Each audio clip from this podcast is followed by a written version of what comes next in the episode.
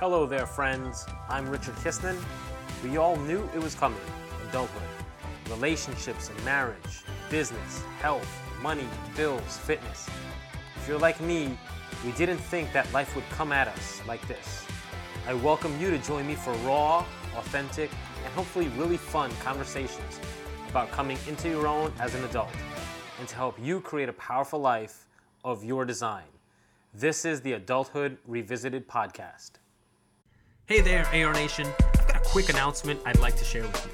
It's about an incredibly powerful, high ticket marketing community that I'm a proud member of. It's called the Super Affiliate Accelerator. This program's absolutely for you if you want to be successful online. Whether you're a beginner looking to get started with an online business, and also if you already have an online business but struggling to reach your goals. The Super Affiliate Accelerator is run by three experienced and amazing coaches. Between the three of them, they've sold millions of dollars in products and services online across all different industries.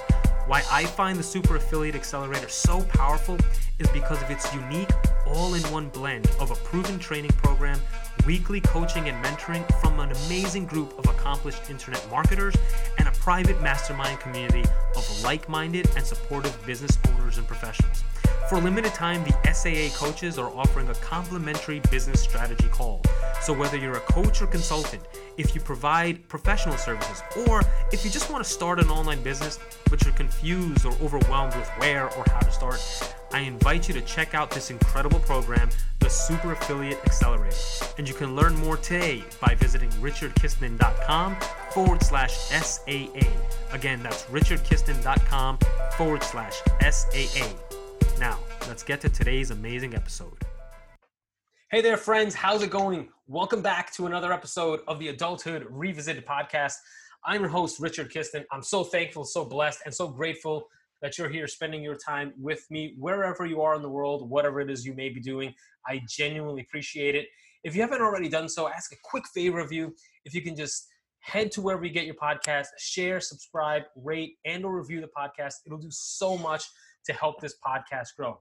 Now, I'm super excited to introduce our guest on today's episode. He's not only one of my greatest friends, he's a brother to me, but in addition to that, I admire this man for his intellect. I admire this man for the kind of human being that he is. I love to introduce the world and the AR Nation to my friend, Gene Martinez. Gene, how are you? And welcome to the Adulthood Revisit podcast. Hey, Richard. I'm doing well. Thanks for having me on. I'm super excited to have you on and explore your background and and what you do and sort of the the vision that you have to the work that you do. But just to set the table, you're a senior architect with Silverline here in the New York City area, working on uh, you know Salesforce related products. But let me do this instead of me screwing it up. I'd rather yield the floor to you, and if you can take a couple of minutes and share who you are, a little about what you do, and and your journey there. Yeah, absolutely. Um, thanks for having me on. So I'm a senior director uh, the data technology and strategy uh, over at Silverline. Uh, so Silverline is a Salesforce implementation shop. Uh, so we help companies in the financial services space and in the healthcare space implement Salesforce. So for those who don't know what Salesforce is, it's uh, it's a it's a cloud platform that helps uh, organizations manage their relationships better. Um, it has different types of uh, solutions within it, uh, some to help sales teams, um, some to help collaborate. Uh, the platform itself can be used across multiple industries. Uh, so the work that I do uh, for Silverline, I, I, pretty much help projects go successful and companies launch Salesforce and primarily focus on getting their back companies backend systems integrated with it within the platform. If you don't mind, I, I want to jump way back, back in the way the way back machine, and talk about your journey there. And for a couple of reasons, which I, hopefully we'll we'll get a chance to touch on as we go through our conversation. Um, some of it deals with who you are in in the tech space, right? There aren't that many. Um, at least from the outside looking in, there aren't that many Latinos in the tech space. Um, so maybe we can touch on a little of that. But your story is actually a very cool story. So maybe share a little about like how you first got into this into the tech world and, and what drew you into your path to where you are today Yeah, it's a it's an interesting story. Um, so uh, I'm I was born in Dominican Republic, came to New York, uh, the Queens area when I was about four years old, and you know as I was going through junior high uh, and in high school, you know all my friends would go play baseball and play football. Uh, what I had to do was I had to go to my mom's office. So she, my mom owned a, a travel agency, um, money transmitter uh, office uh, in the Queens area, and she would always want me to, you know, since I was 12, want me to go to the office uh, and help her out. So very early on, um, I got access to interacting with customers. Um, I had access. I had to speak English and Spanish and take care of customers as they walked in with whatever needs they had um, in the uh, travel agency space or sending money. And um, you know, one of the things that I'm grateful about that is one, it gave me the you know the experience of picking up the phone, answering the phone, being being you know cordial, um, as well as you know treating customers with respect and understanding that a business must maintain good relationships with their customers. But the funny thing about the you know my my experience there is that my mom had access to computers, so in order to to you know uh, to provide these services that she that she was doing, she had access to two or three computers uh, in that time, uh, in the 90s, computers, you know, they would be replaced every six months with new ones. So whoever were her partners or her vendors, they would provide new computers all the time. So I had access to them, and uh, you know what I would do with them was break them. You know, I would log in, I would, um, you know, uh, delete files. I would, uh, you know, get really curious with the different programs that were in there.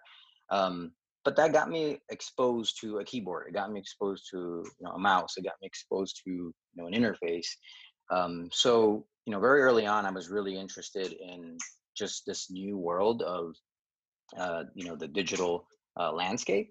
Um, so that got me really interested, and I think I think that interest never went away.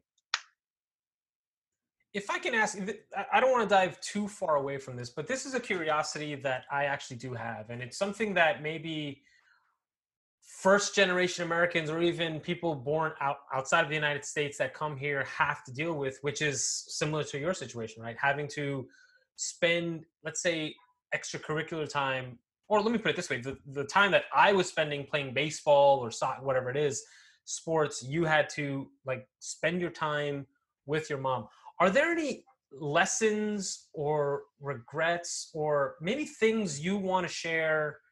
words that you would part with people in your shoes today because it still exists and it's something that maybe people take for granted or they don't think of how far reaching that experience could be in either possibly holding someone back or thrusting them forward with that experience but what thoughts do you have around having to spend your time you know helping your mom with her business at the time um, in in relation to where you are now yeah, um, I think you know the idea of getting uh, you know a teenager involved with the real workforce is not something that's new, right? It's it's done in the form of internships. I know that you know my high school had uh, had made all their old students um, before they graduate do six months of an internship somewhere. Um, I think that you know me getting involved from you know the late the you know the, the last years of junior high and high school um, got me exposed to kind of the real workforce, um, you know, earlier than everybody else.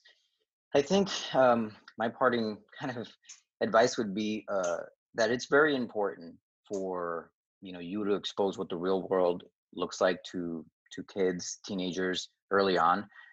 But it's good to strike a balance. Um, you know, had I had I wished that I, you know, was able to be a little bit more of a kid and play baseball or join a team and, and build that you know relationships personal relationships? Sure. Um, could that have led to some me getting into trouble? Probably right? So to some degree you know it is good that um, i was able to focus on some of the business aspects. I think i think having a good balance makes sense so I, that would be my advice. All right so you didn't start off as you know senior director senior architect where you are now so maybe take us back to those the beginning of your journey in this world uh, in the CRM world or uh, in the tech space, how you got started, and maybe you know whether it's comparing or contrasting what you what you thought that early experience in the workforce was like.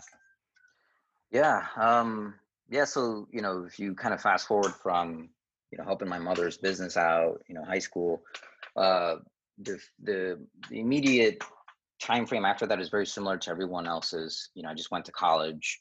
Um, in college, I was able to accelerate my studies. I was able to do three semesters, essentially trimesters, and I was able to load up on as many classes as possible.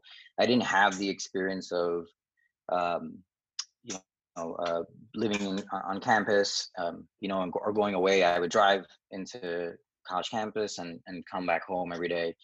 Um, and one of the things that I got exposed to there was um, not only just computer classes, but the the notion that I could graduate with my bachelor's degree really fast. Um, and I was incentivized to do that. Yeah. So you know, my calculations when I started college was that I could graduate at 20 years old with a bachelor's degree, and I could immediately enter the work uh, workforce.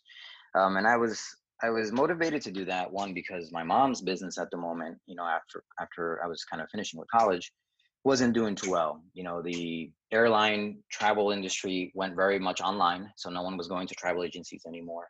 Insurance um, uh, brokerages that went online as well, um, and then money uh, transfers. Um, that stuff went online as well with a lot of apps. Uh, so you know, I was incentivized to get a job right away and try to, you know, make money and and bring some home and help our family situation out. So when I started working, I got a job as a developer. So you're right, Rich. I wasn't, you know, senior director. I wasn't a manager. Um, you know, I wasn't even really in front of customers. Um, I was given uh, a, a, laptop.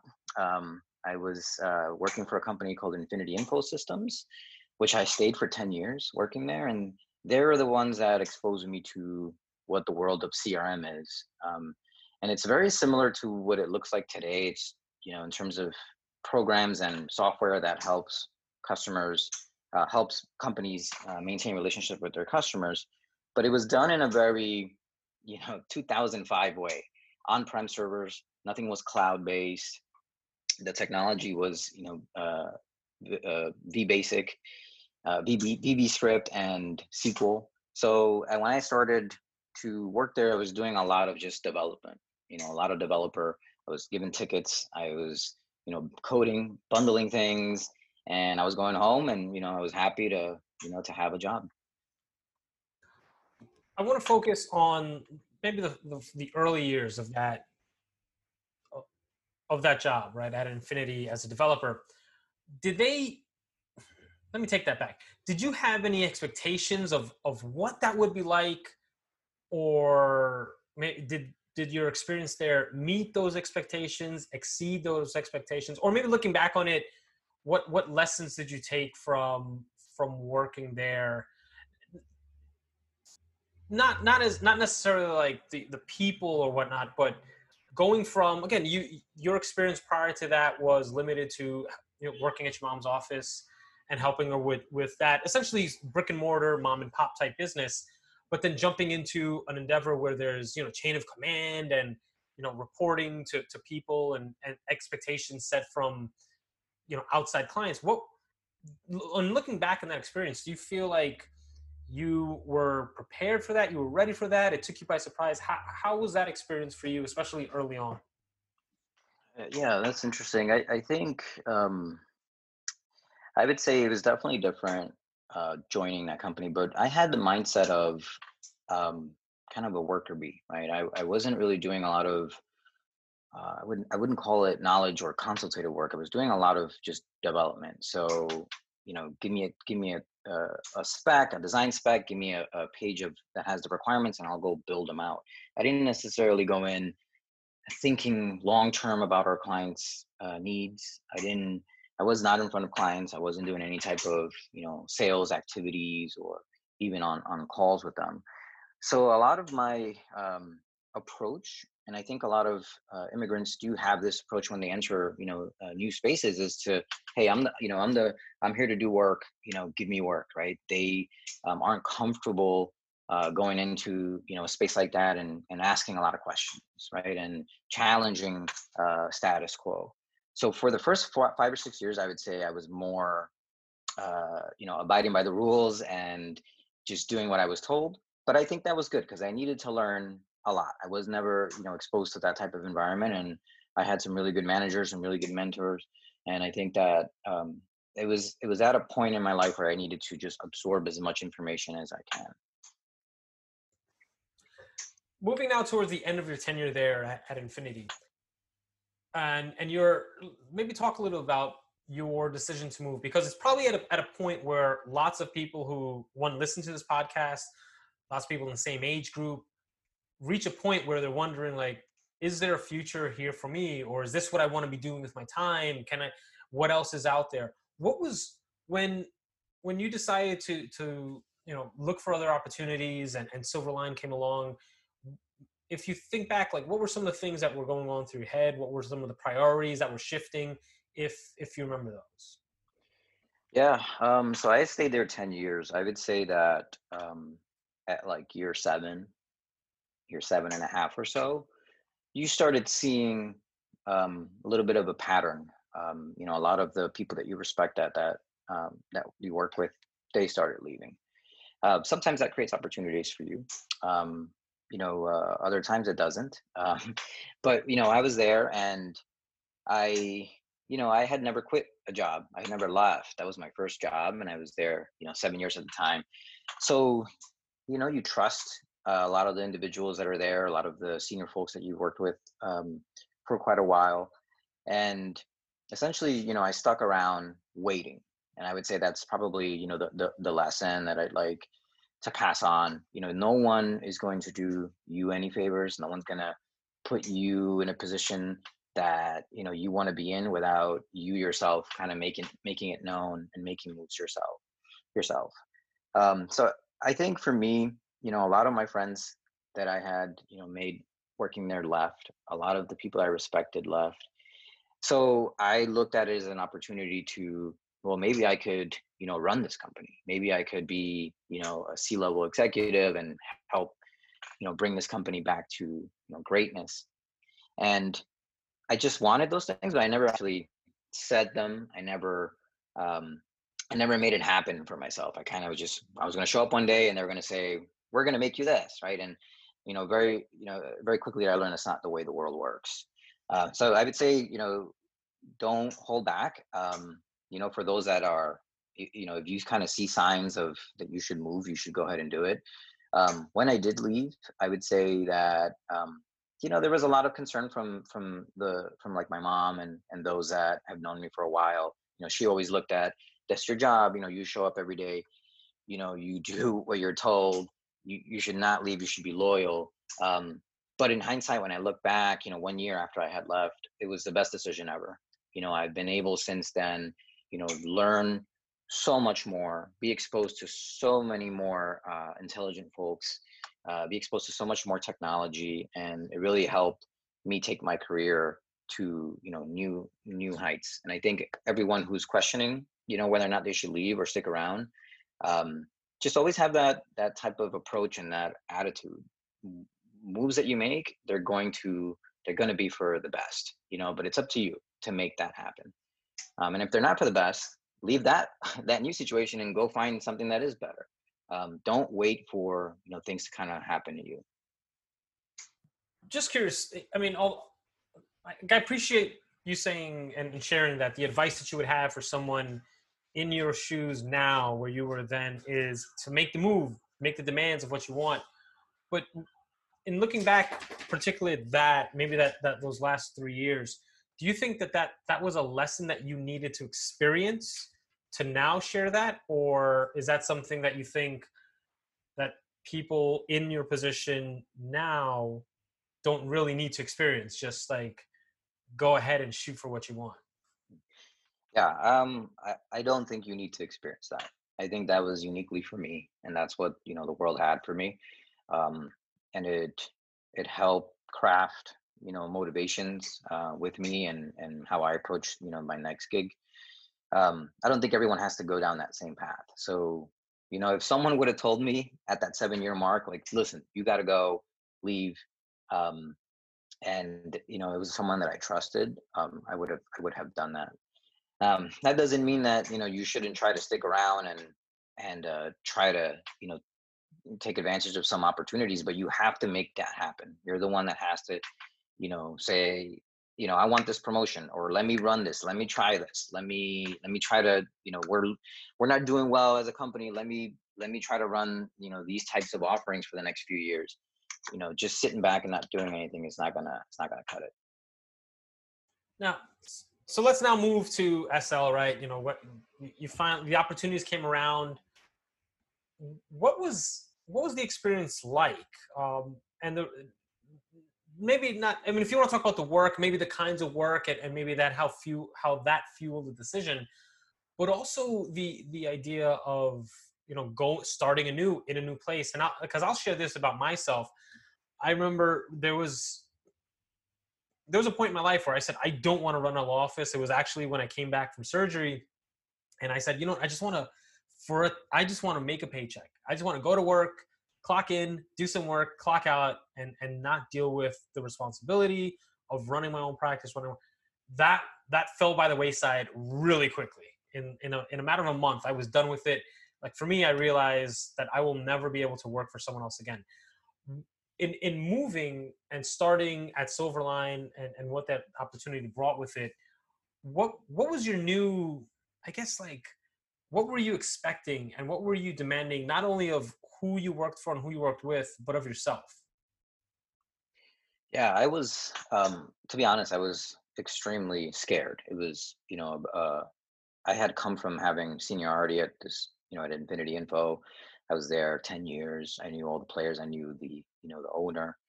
Um, to a place where it was doing, you know, that company was Silverline was doing way better than Infinity. They had lots more projects, um, lots of people that I didn't know um, quickly I learned there were so many smart people there, right? And I couldn't just show up and you know run the world, right?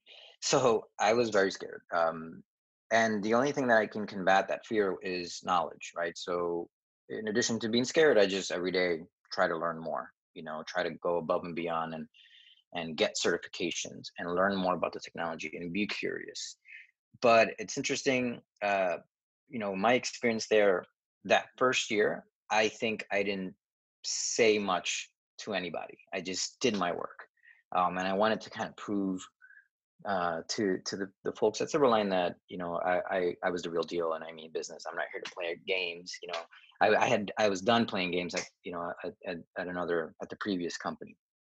So um, you know it was so I was so quiet that one of the feed, you know, one piece of feedback that I got from my manager was like, why don't you, you know, just loosen up, you know, speak up, you know, you're, you're, you're viewed as a leader here, you know, it's needed. And that really helped me to kind of let loose. So, you know, the, the following years, year two, year three, I've been at Silverline now six years.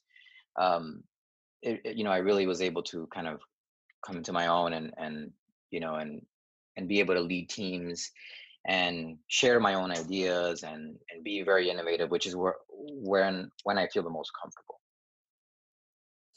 if you can share a little bit out, this may be uh, like a brute generalization, but the, the tech world and the players in tech aren't known as the most or having the most interpersonal skills.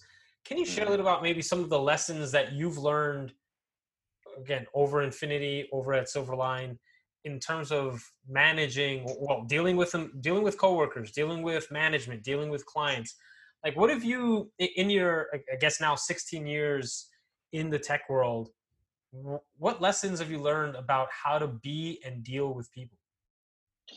Uh yeah um that is a reputation that developers get right? Where we're not uh you know we're not very personal. Um that is true. I, I i think that you know there's tech folks right? And then there's consultants and I there are some people that can do both, um, and there are some that are really good at at just the tech, and some that are great at you know con- consultative um, conversation and, and that type of work. Um, I, I think for me, you know, when I started as a developer, I, I was not in front of clients. Um, what I did initially was I watched, I watched and I observed, and um, you know, I learned from others. You know, how did they approach presenting you know uh, this project to a prospect to a customer how do they approach when we went over budget and or someone you know messed something up um, so you you watch and you pick up uh, you know the best of breed uh, type of you know tactics and and different types of skills from from others that you you know you look up to. Um, for me, you know, I at Infinity I was able to go from a developer to an architect and be in front of clients. And at Silverline, I, am in front of clients often. Um, and I think what's important is to try to put yourself in the position of who you're speaking to, who you're speaking with, right? They don't understand or care to understand, and you only have 30 minutes of their time um, most of the time. So if you're talking to someone in IT, you know, make it technical. If you're talking to someone in the business, uh, you really should not, you know, show them any code. You know, you shouldn't show them any spreadsheets you know you should not um, try to get very technical and try to you know take it up to a level um, that they would understand. I oftentimes think um, or you know i sometimes use the the tactic of if you were in that position and you had a consultant come in what do you want to hear right? Um, what numbers do you want to see? Maybe it's just three numbers not 75 lines of code. So i try to always keep that into perspective and i don't always get it right. Um, sometimes you have to adjust sometimes you don't know who you're meeting with and what their background is. So you have to be really nimble and pick up on some cues and try to take the conversation to you know a, a good place where you guys can all agree. I mean, that's a pretty profound message. It probably it cuts across all industries, right? Like, speak the language of your audience. If it's dating, speak the language of the person you're on a date with. If it's in sports, speak to the language of your teammates. If it's in business and, and you've got a client, speak the language of your client. So, I think that resonates not just in the tech world, but across probably across industries. I want to ask you now, maybe specifically about about the tech world. Um, talking a little about like what you see as the future, because Salesforce is actually probably a premier product at the forefront of where tech is heading, and kind of a lodestar as to what we as consumers can expect in in the near future. So where where do you see in the realm, maybe specifically if you want to cabin into that to like the cloud usage or, or like use cases of technology for businesses, but where do you see whether generally or specifically the tech world heading in the next in the immediate future, the next five years? Yeah, um, definitely a topic of some passion of mine. Um, I think the the clear uh, the clear direction is going to be uh, more mobile enabled applications and experiences uh, you know hands down that's uh, you know there's a generation right now that is uh, especially in today's world with, with covid that's being taught and receiving education right now using mobile devices. Um, i think we all know we probably all know some sort of like baby who you give him an ipad him or her an ipad and they can you know uh, you know they can work it. So this is a you know this is very interesting i think businesses need to wake up and understand that this the, those folks the, these children these kids and teenagers they are um, your future customers. They are your future you know uh, folks that are going into your banks that are you know receiving healthcare. So i think um, we're going to see more and more um, mobile experiences uh, and very innovative ways to um, do type the the typical types of commerce and business. I think we're seeing that with healthcare now with um, digital front door. A lot of people are receiving, they're seeing their doctors um, just you know through applications on their phone or you know receiving some sort of therapy. Um, we all know about mobile banking, um, you know, and you can scan checks. Um, and I, I, think if you were to think about you know all the different services that you use, um, a lot of them are going to move towards mobile. so that's one thing. I think you know, like two things I want to I want to add to that. So the other one would be data. I think that the amount of data that we um, all are um, receiving and, and working with today is going to continue to expand. Um, you know, I wear this Fitbit, um, and you know, every time I move my hand up and down, left, right, it's logging. Um, you know, all sorts of data. Uh, it's not just my steps. Um, in addition to my heart rate, you know, and and uh, you know various other uh, metrics like sleep um, hours and whatnot. Um, and I think we're going to see a lot more of that, and companies need to you know be smart about how they process all that data and how quickly they process that data and where they do it, where they store it. Um, so we're going to see you know somewhat of a, an explosion as it relates to that. Um, that's going to that's why I think we have 5G coming up. Um, you know in the near future. Uh, a car you know cars are going to be driving themselves how do you think they're going to do that? It's by receiving as much data as they can every second. Um, and then i think there's uh, there's something going on now about just you know the trust of data and the trust of organizations. Um, you know i think a lot of organizations are centralized today um, and you are submitting your data to instagram and facebook and those are free uh, for you to use but technically you know they're really just using your data.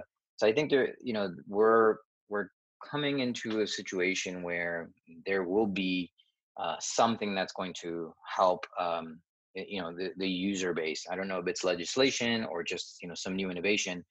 Um, i you know i've been tracking a lot of the decentralized space and being able to you to be able to move around and browse the internet with you know an identity that um, not centralized right? You carry it with yourself um, at all times and you could you know delete it from systems so i would i would look into that and that's you know i think there's a lot of applications like that that use blockchain um, so those are the three things that i think tech is going uh, you know as it relates to crm and salesforce and uh, you know you said it you know perfectly um, those are you know pretty much commoditized you know at this point they're going to continue to to you know to, to get easier for companies to implement and you know the developer that was needed to implement those um, you know those systems aren't going to be needed as much because those systems now automate everything. You know, there's going to be, um, you know, things are going to be done declaratively. Things are going to be done using configuration. So really, you know, the the tech and the IT and the developer needs to start to work on those three things: mobile, you know, data, and decentralization. If I can maybe segue a little bit, and this this question is actually going to well maybe take you by surprise but it's it's asking about a large listenership of the Adulthood Revisit podcast ends up being small business owners, whether it's brick and mortar and or in the online space. Um, so, in just in, in terms of using CRM and your experiences in again fintech, healthcare, um, finan- financial institutions, what in, in terms of like how do you have any idea or any suggestions for how smaller businesses should look at the data that they receive and how they should organize that data. Um, it doesn't have necessarily have to be strictly or, or tied to Salesforce, but like when you deal with a client, right, in the large scale enterprise grade, like there's, I, I would assume, and I could be wrong, that there's a way that they're, they want to use their data. Does any of that translate, do you think, to small, smaller businesses? Yeah, uh, absolutely. Um, so let's say that, you know, even for your business, uh, Richard, you know, as you know, you do bankruptcies, right? So all of your customers should be in some, uh, you know, private database, right? That you keep, you know, for your business, and you're going to log, you know, who you worked with, um, whether they were difficult or not, right? Whether they paid or not, um, how long the process took, and you know that information can help you potentially uh, you know email these people you know uh, uh, you know a week later or a year later how are things going? Hey by the way um, you were a great customer uh, to me. I just want to let you know i'm opening up this part of you know my law practice right? So it's it's uh, a connection that you know these systems help you maintain. And sure enough you know if you do that and you continue to build uh, a pretty good brand with your customers. What what uh what research has shown is that they they'll be loyal to that right? So they'll then maybe recommend it to their friends right?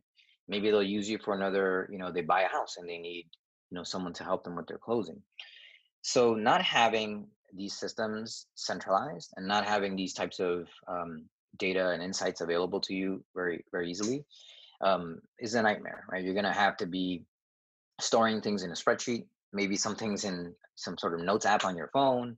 Maybe your customers are just in your email inbox. Uh, it's not a it's not a great way to keep track of that. I mean, that's just one use case. Um, there are, you know, for other types of businesses, um, other scenarios where you know maintaining this data is super important. My wife's a teacher, and you know, on the education space, I feel like, you know, having a centralized system, like a CRM system for students, and parents um, is extremely helpful. You know, being able to see, you know, at, at a moment's glance, you know, which students um, aren't handing in their homework and what's the common thread um, you know, for why that's happening, it may be just a bad teacher, right? Or it could be um, that something happened in that neighborhood, and you know, there's no internet for that one week. Like there are there are um, insights and you know really good nuggets of information that's hidden within the data, and not having a good system in place um, won't let you unlock that. Something else that we touched on a little bit, but if if you want to spend a, a couple of uh, moments talking about it, maybe reflecting on it a bit more, is the maybe the inclusion, diversity in the tech space. Right? It's it's garnered a lot of attention this year, last couple of years actually.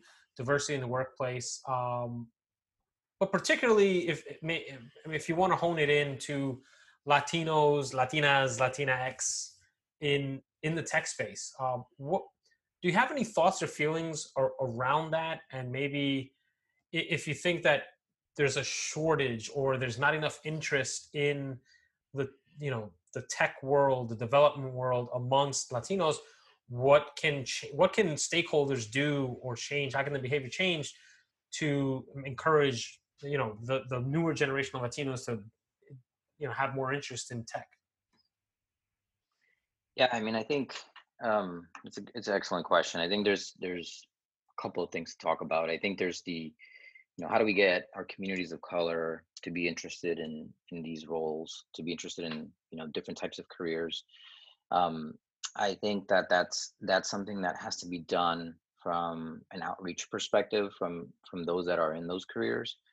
Uh, so uh, individuals like me, um, individuals like you know other other folks that um, you could say have had 15 years 10 years of experience they need to have some sort of outreach and let others know that um, that this is possible you know that this is even out there.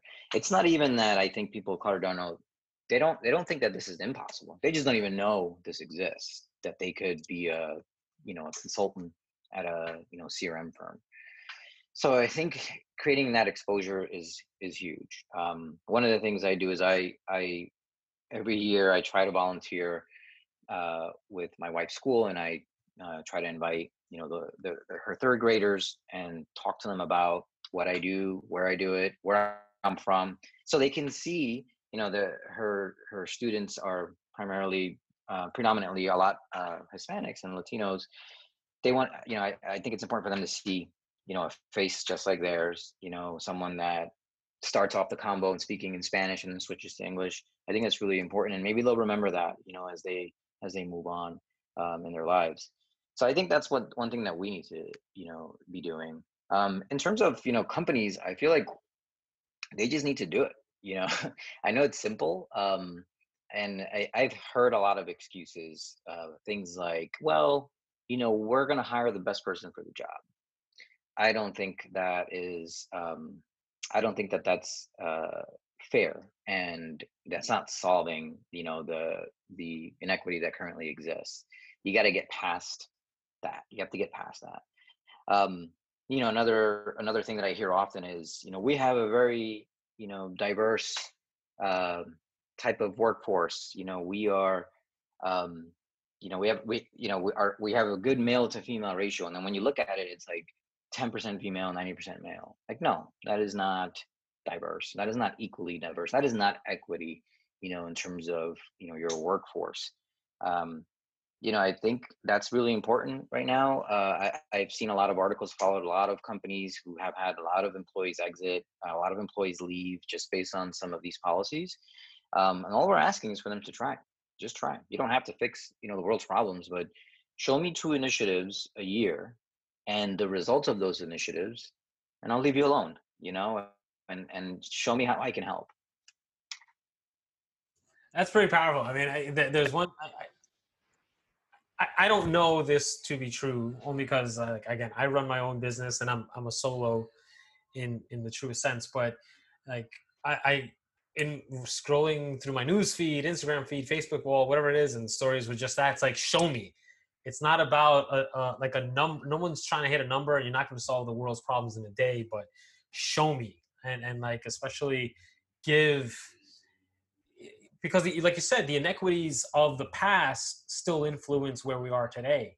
And so if you if your metric is still we're hiring the best person for the job, well, are they best person for the job because they've had all the opportunities in the world, whereas someone like you who've had to you had to like wherever your high school was in the inner city in you know New York City public high school. Plus then you had to spend your time instead of like doing extracurricular activities helping your mom with her business and then you know whatever co- like college opportunities and whatnot. So is best strictly be on the traditional sense or, or or you know the opportunity should go to someone who's like done done as much as they can with what they have right? Um so it's a, it's a very curious yeah. thing.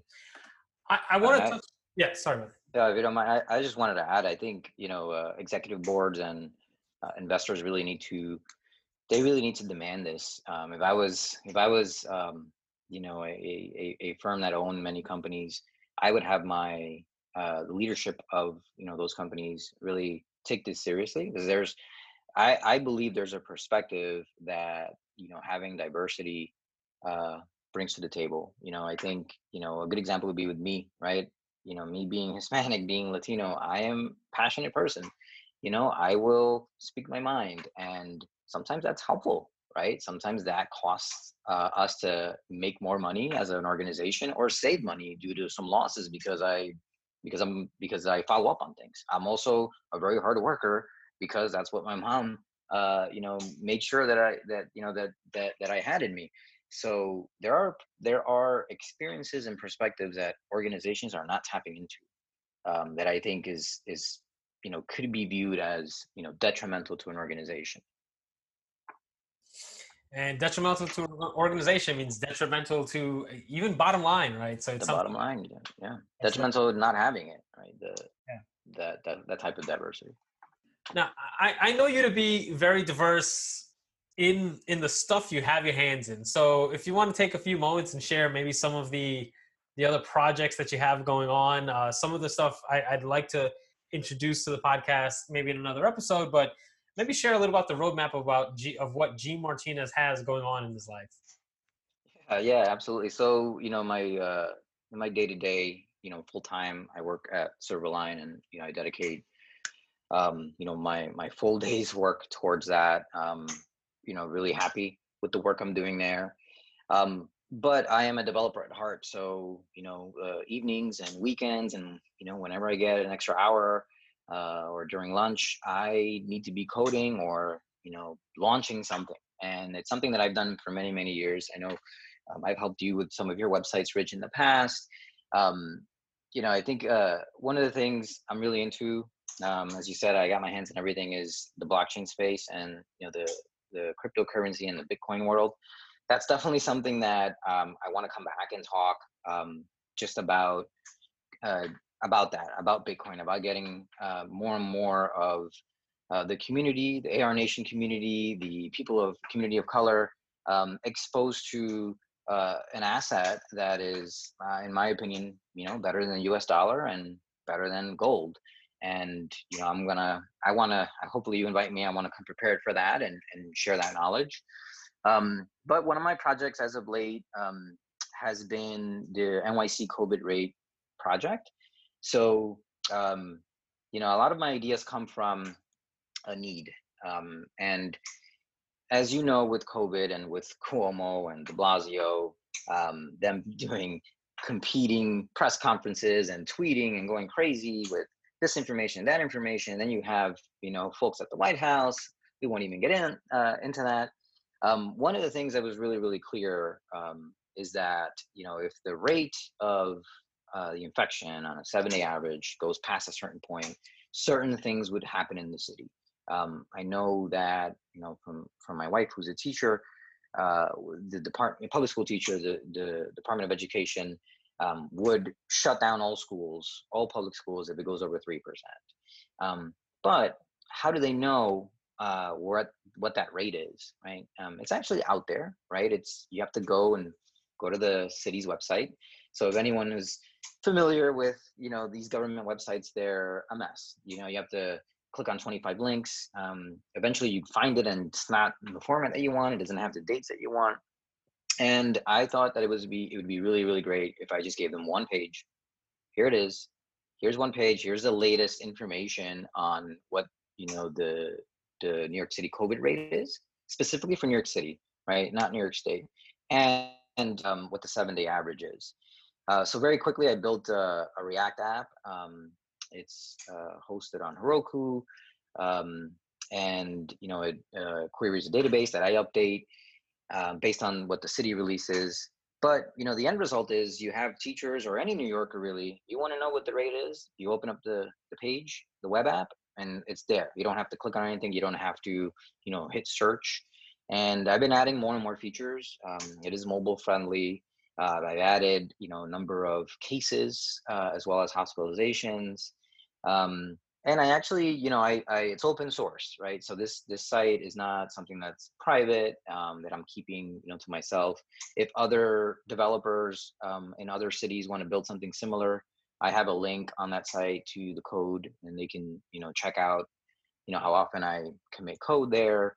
Um, they can, you know, they can clone it and then, you know, make it work for their city that's that's super important and i appreciate you sharing that because right now we're, we're in the midst of maybe new york city reintroducing some some shutdown measures. Uh, just curious and this is actually a great segue. If someone someone listening to podcast wants to reach out to you connect with you and maybe also download or check out the the web app that you created uh, concerning covid here in the city uh, how can people connect with you? Yeah. So um, on that site uh, nyccovidrate.com. Uh, there is there's an email and a Twitter link there. You can reach out to me there. You could also um, I don't know if you do show notes. We can include some some info on the show notes. But uh, for those that are just listening, uh, probably Twitter is the best way to reach out. So uh, my my handle is Gino G I N O underscore Martino. Not my first name, not my last name, but um, kind of a a good nickname that was given to me years ago by some good friends. Very cool. So definitely link that up in the show notes. So Gene, I really appreciate you taking the time, energy, sharing your thoughts about like, you know, your journey to where you are. Again, I really appreciate you not just as a friend, but as a human being. Uh, you're you're just an incredible, like a warm presence, intellectual, sharp. Uh, you light you light rooms when you walk into them. So I want to thank you for coming onto the AR podcast. Oh, it's very nice of you, Richard. I have to buy me a beer next time. Let me ask you this: if if I can if I can yield the floor to you as we close out, uh, do you have any parting words for our listeners? Um, yeah, let's see if I could wrap kind of all the topics that we touched into. Um, we got into. I, would say you know pursue your dreams, um, plan uh, accordingly, but trust your gut. Um, and you know look out for for for the signs you know um, if you need to make a move or if you don't. Um, know that every move is a great move you know if you approach it that way. Uh, be mindful of technology be mindful of data and you know and you know and, and, and various services where you are the product just be mindful of them. Um, and uh, you know be safe wear a mask and follow the uh, daily rate uh, nyccovidrate.com got to throw in a plug in there. We'll, we'll do definitely link that up again. Gene Martinez, senior director and architect over at Silverline uh, here in New York City, working in the CRM space. Again, I appreciate your time. Appreciate you coming on to the AR podcast. And with that, AR Nation, until next time, take care, be well. Bye for now. Hey there, AR Nation. Before we go, I wanted to remind you of the Super Affiliate Accelerator.